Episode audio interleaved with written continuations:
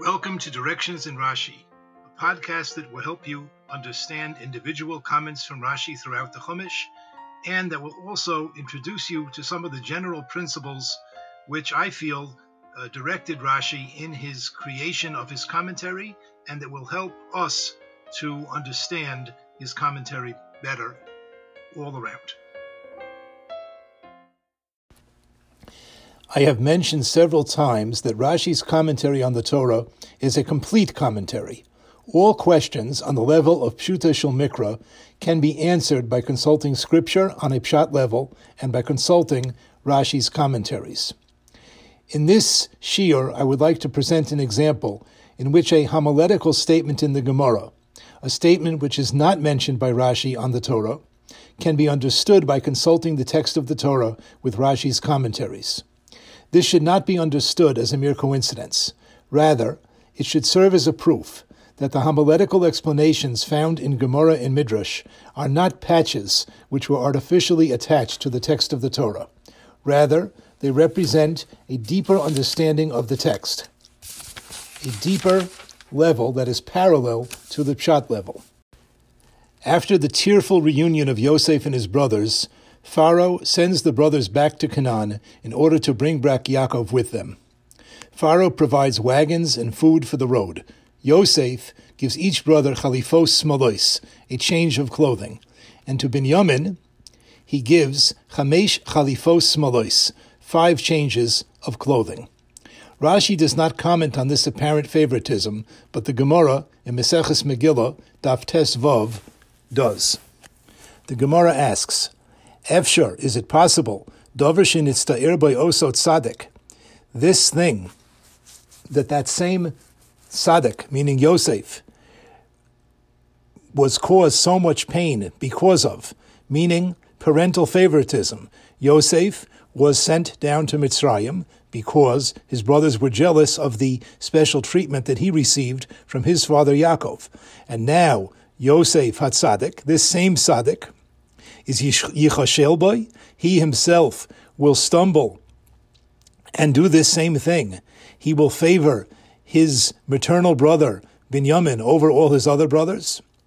To Amar Rava Bar Machasya, because Rava Bar Machasya tells us, Bishvil Mishgal Snei Sloyim Milas, because of a weight of two sela, because of a bit of fabric, a bit of fabric that weighed as much as two coins, two coins were two coins weight of fine fabric. Shahosef Yaakov the Yosef, that Yaakov gave extra to Yosef, meaning the the famous Ksenis Apasim, the, the coat of many colors that Yaakov gave to Yosef was just a, a small uh, weight of fabric, but because Yaakov gave that to Yosef, Mishar Echov. He gave it to him as something extra, more than what he had given to all the other brothers. Nizgalgel Hadover.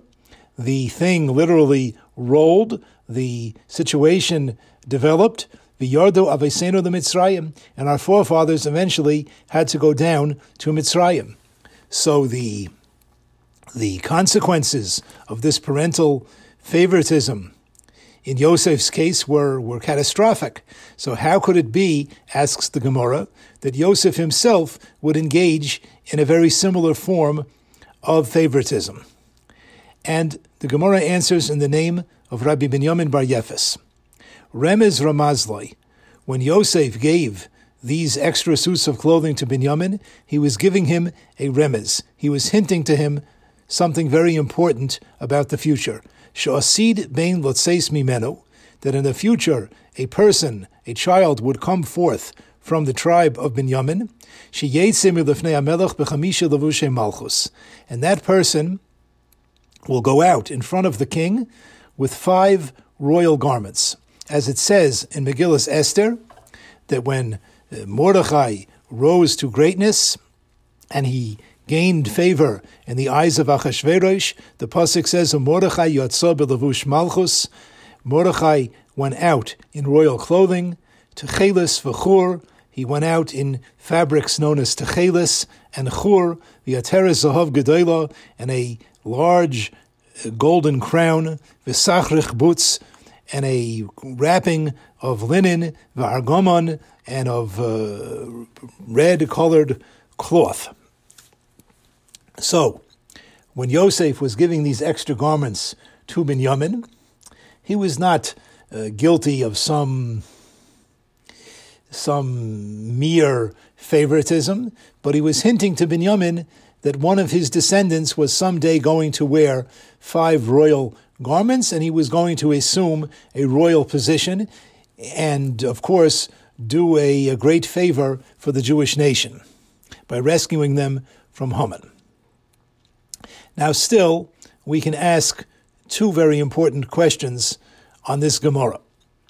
First of all, it would seem from here, from this Gemara, that Mordechai's greatness was in some way a gift that was given to him from Yosef.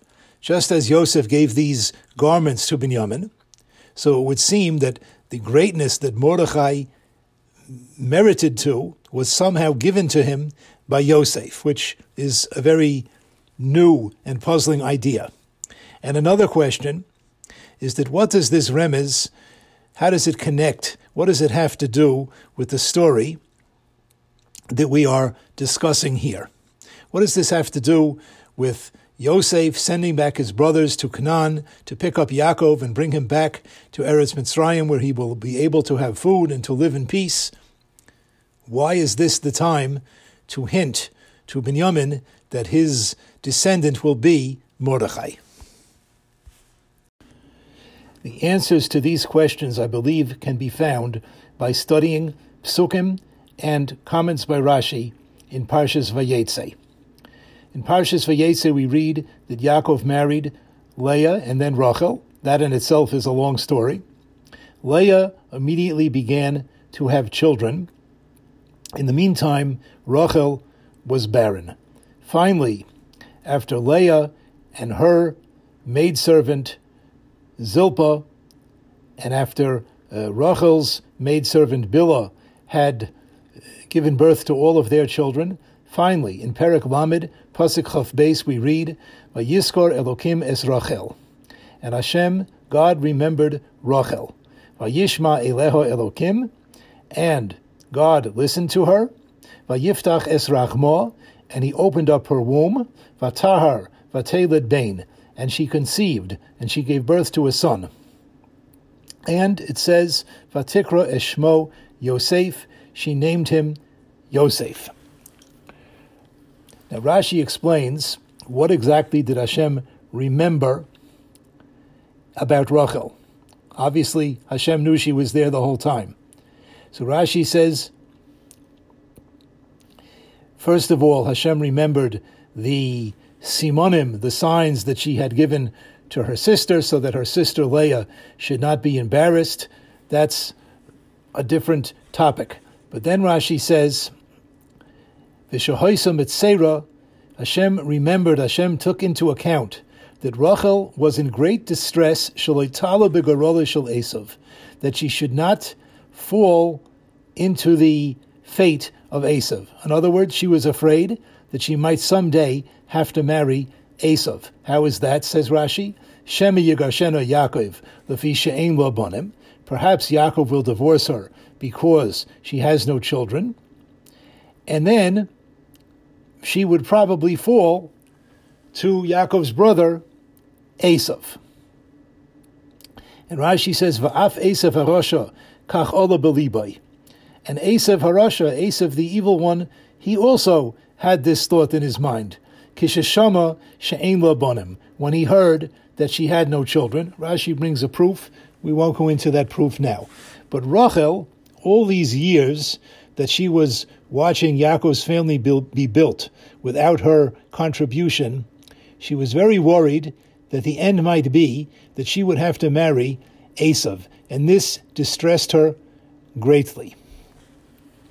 Now, we finally Hashem uh, rewarded her for this very good character trait, for this fact that she despised Esav and she despised his evil nature and did not want to uh, become his wife.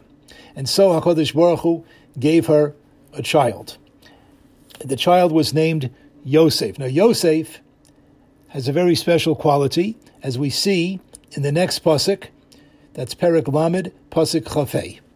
Vayihi, and it was Kasher Yoldo Rachel es Yosef when Rachel gave birth to Yosef. Vayomer Yaakov Lavan. Then Yaakov said to Lavan, Shalcheni ve'elcha, send me and I will go. El mekoimi uli artsi, to my place and to my land. In other words, I've lived with you and I've worked with you long enough. Now it's time to go home. The Pasuk seems to tie this to the birth of Yosef. And Rashi explains, Mishanoilad sitnoi shel Esav. After Rachel gave birth to Yosef, that is, after the Satan of Esav, meaning the opposer, the antidote to, Yo- to Esav, who is Yosef. And how do we know, besides this pasuk itself, that Yosef in some way is the antithesis and the antidote of Esav? Shenema, as it says a pasuk in Sefer Ovadia, V'hoya beis Yaakov eish, the house of Yaakov will be a fire, uveis Yosef lehava, and Beis Yosef will be the actual flame, ubeis Esav lekash, and the house of Esav will be the straw that will be consumed by the fire, by the flame. Rashi says, Eish b'lei lahava, a fire without a flame, eno sholet the merachik. It cannot have control over things far away. But a fire with a flame can spread. Mishanoilad Yosef, and so, when Yosef was born, Batach Yaakov b'Kodesh Baruch Hu, then Yaakov trusted in a Kodesh Baruch Hu, meaning he now trusted that he could go back to Eretz Canaan and he could meet up with his brother Esav and he would not be harmed by him. V'ratza lashuv, and he wanted to go back.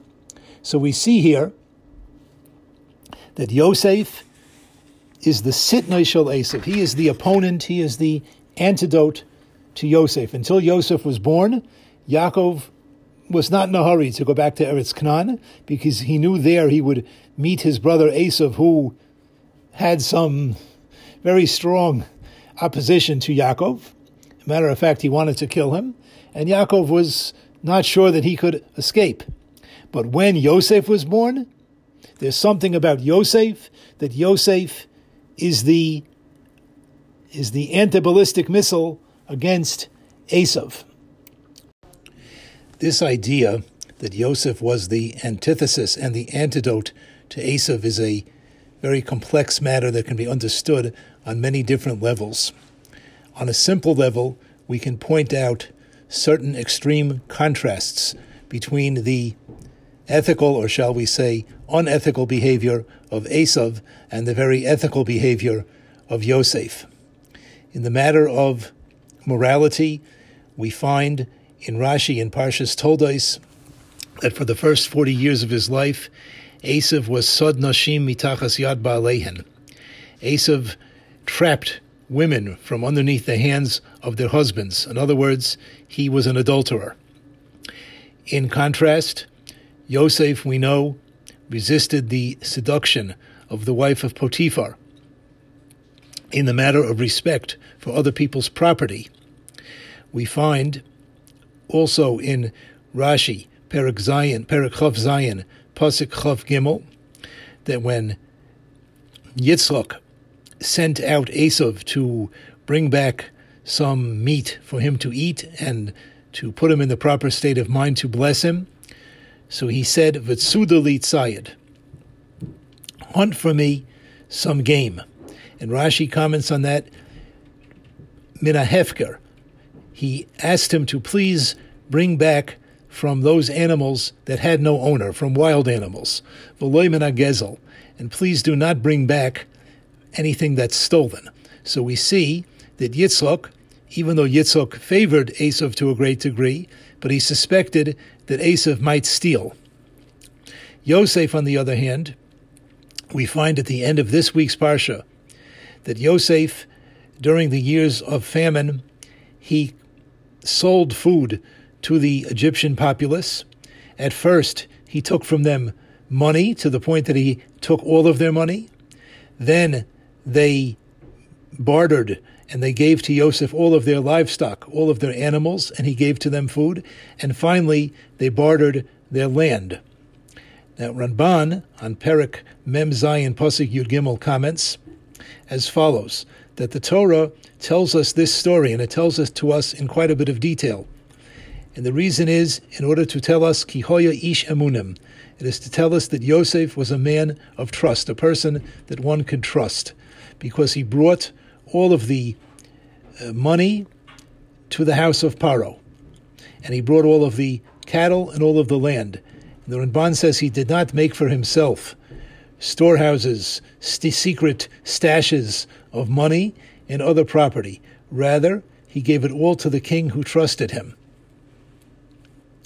And so we see in these two relatively simple matters that Yosef was the antithesis of Esav. Let us return now to this matter of the five garments of this favoritism that Yosef showed to Binyamin and to this hint that the Gemara says, that the Gemara says it was a hint that Binyamin's descendant Mordechai would someday wear five royal garments.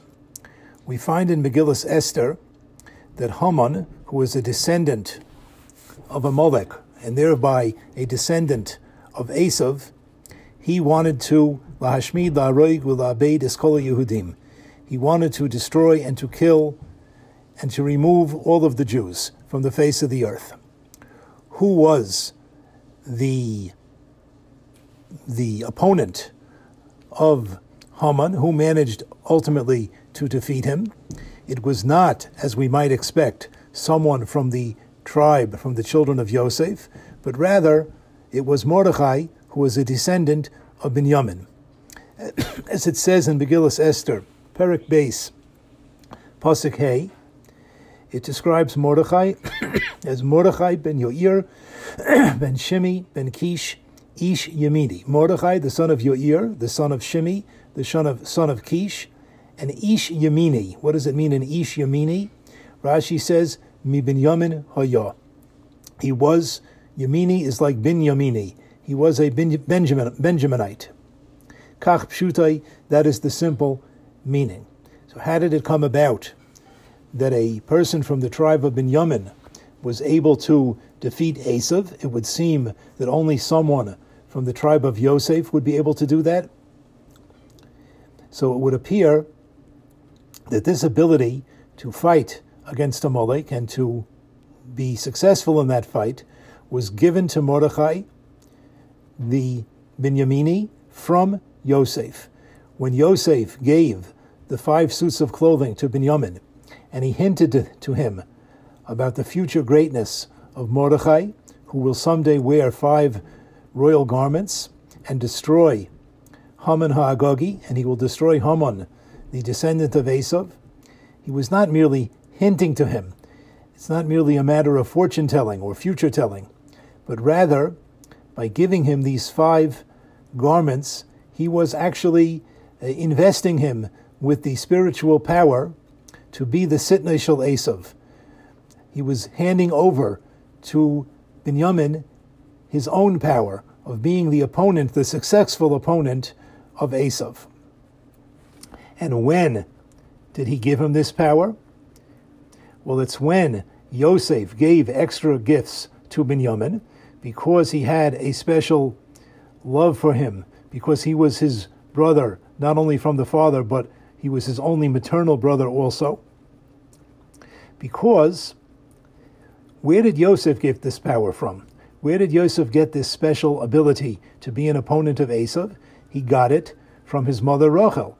As we learned previously, as we discussed previously, that Rachel was worried for many years that she might have to marry Esav, and this bothered her very much because she herself opposed the immoral qualities of Esav, and therefore her child, Dafka, her child, Yosef, had the ability to oppose Esav.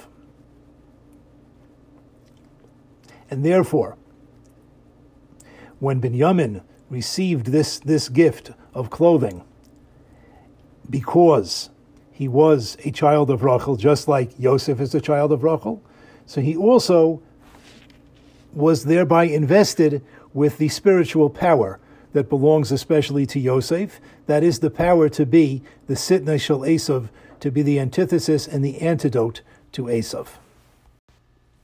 A support to this idea that Mordechai eh, was given his power to overcome the descendants of Esav from Yosef can be found in the Krevitz Lapurim.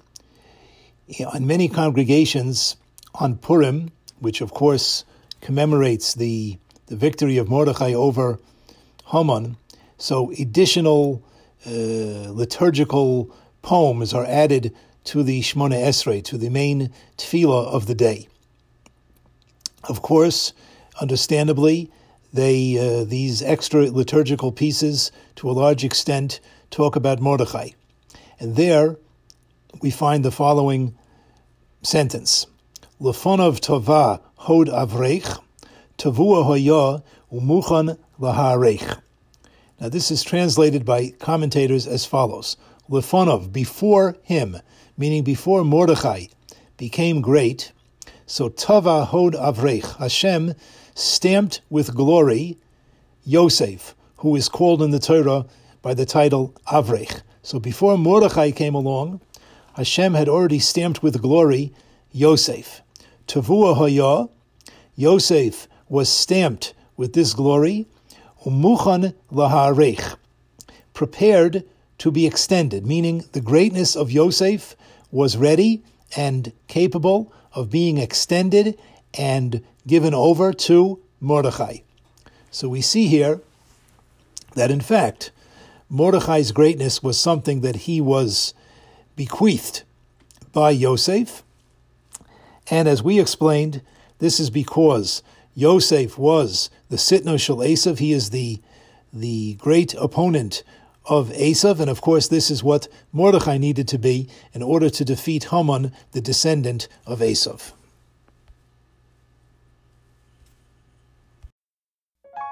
Thank you for listening to Directions in Rashi with Yochanan Joseph, author of the book Directions in Rashi, available from Feldheim Publications. Production aspects were carried out by Menagain Music.